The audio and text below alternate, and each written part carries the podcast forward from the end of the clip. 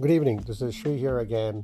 We're a few minutes from the Elite 8 matchup between Kansas State and FAU. We just did a recap of the Sweet 16 with my friend Dr. Dan Kessler.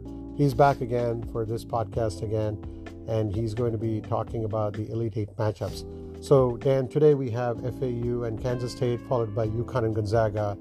What did you think about the first matchup, FAU and Kansas State? Yeah, this is an interesting matchup. Like I was talking about earlier, when the brackets first came out a few Sundays ago, and East Regional, Madison Square Garden, you're thinking, oh wow, Purdue, Marquette, that's gonna be a primetime matchup at the Garden, tonight. But the way March Madness goes, just lots of Cinderella stories. You lose, you go home, and that's the way it's happened in this bracket, especially with FAU. The FAU Owls from Boca Raton just have really come out of nowhere. But they've earned it. They've played. They've knocked off some good teams along the way, Memphis and then Tennessee, and as well as they got the fortune of playing FDU in the first round after the big upset of Purdue. But FAU is a team that's playing well now. They've earned all their wins.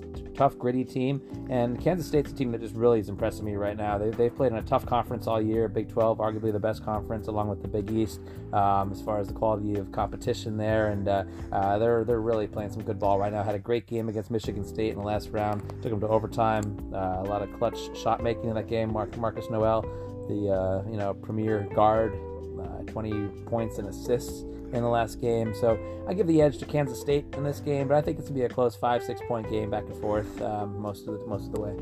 All right, then let's go to the next one, which is my alma mater, UConn Huskies, was as Zags. Mark Few has definitely brought this team to coach. Zags, they used to be a Cinderella team, but not anymore. They're one of the premier teams in the nation right now. And UConn is coming off a real high against Arkansas. And I do think that they have their work cut out in terms of stopping Drew Timmy, who was unbelievable against UCLA. So what do you think UConn has to do, and what do you think that Zags have to do in this matchup? Yeah, I think the key to this matchup, I watched the whole last Gonzaga UCLA game as a UCLA alumnus. I watched that entire game, and I think it's interesting. Against UConn, I think Timmy's not going to be able to do as much as he did against UCLA. In fact, I know he's not going to be able to. So I think they're really going to have to rely on the other players from Gonzaga. Have to step up. Timmy, I don't see him getting maybe more than 22, 23 points in this game. I think the outside shooters, their three-point shooting is really going to have to step up. Get it to Timmy in the post, double team, and then kick it out to the three-point shooters. They're going to have to really come through. Whereas Timmy scored 50% of the points against UCLA. Almost. And then against UConn, I really think this UConn team is just getting better and better with each game. They've come to play in this tournament. When I saw them play early in the year, they have all the talent in the world. This is a team that's built to go deep into March Madness with their size, athleticism, their outside shooting, and their defense. So they're really built to go far. This game, I think it's going to be close once again, but I give the edge to UConn in this game. Yeah, I think as an alumnus, having watched most of the games for UConn, I do think that they're really firing on all cylinders. The good news is they have not lost a single game outside of their conference. But they are running into a very solid, well-coached team, the Zags, who also came back against UCLA being down 11. So I think they have their work cut out for them. Let's go to the tomorrow's matchup, which is Texas and Miami. Both teams who have been playing really solid. I would say March Madness ball. And Texas beating Xavier, Texas beating Penn State, and Miami coming off a huge upset against Houston, and then beating a very, very good Indiana team as well.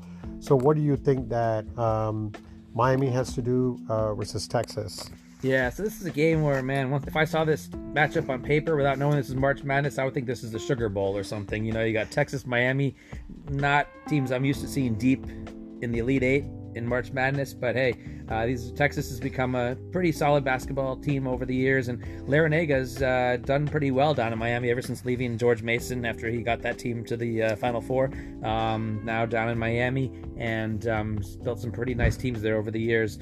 So this is, I think these are two very similarly built teams. I've watched a couple of their games each. Extremely athletic, guys that can really take it to the hoop, good size, good defense. They can shoot the three as well. I mean, these are two teams that are playing great ball right now. I think they're going to, once again, I think it's going to be an extremely close game, going to come down to the last 2 minutes the way I see this one. I'm not sure really which way I would predict this one going, Sri. I think it could go either way. They're both playing great basketball right now. I don't know if you have any thoughts. Yeah, I think that to me personally, having seen Miami, I did miss a lot of the Texas game. I'm going to give my edge to Miami. And I know who do you think you're taking? And I use. Well, I'm a little motivated by my Sweet 16 pools that I've entered, where I pick teams from the Sweet 16. I've got Texas and Kansas State in one of those pools. So I've got to go with Texas in this one, right, just for obvious reasons. Yeah, I think for the going back, right, I think we both have Kansas State, I think, and then the UConn Zags, I do have UConn winning, and I think you're probably doing Zags or UConn. What do you think? I'm going with UConn all the way. UConn too. Yeah, all right, so we differ on the Miami and Texas. So let's go to the final one, which is the San Diego State and Creighton. And I think I have to go with the Big East, so I'll go with Creighton. And I think they are very good, Kalkbrenner is an amazing player, and I think they need somebody to stop him. I think San Diego State is long, but I don't know how they can stop him. And what do you think how this matchup is going to go? Man, I think I didn't really know much about San Diego State until watching a little bit of the game against Alabama. I was very impressed by them. This is a team that's not your typical West Coast team. This is a physical team, that's extremely athletic. Like I said, their physicalness really impressed me against Alabama. And I think in this game, I mean, although Creighton's got the big guy Kalkbrenner. He's solid. They got some good three-point shooting. They can be physical as well, but for some reason, I think I'm going to go with the West Coast and San Diego State in this game, Yeah, I think that's good. I think they're very impressive against Alabama. I think they blew out Furman, obviously, but I think Bama was the best team coming in. If I'm not mistaken, Bama was the overall number one seed in the NCAA. Yeah. So for them to take out Bama, I think they, I think they should be one of the favorites. But I do think that Creighton is going to pull this game. So with that, I think it was a good matchup. I think you have San Diego State, I have Creighton. We both have Kansas State and UConn, and I think I have Miami, and I think you have Texas. Yes. So let's see, who gets to the Final Four, who gets to go to Houston to be the representative of each of the regions. And we'll probably do another podcast at the preview of the Final Four and the national championship some other time. But thank you again, Dan, for your time, and I really appreciate your insight into the game. Thank you, Sri. It's a pleasure. Thank you.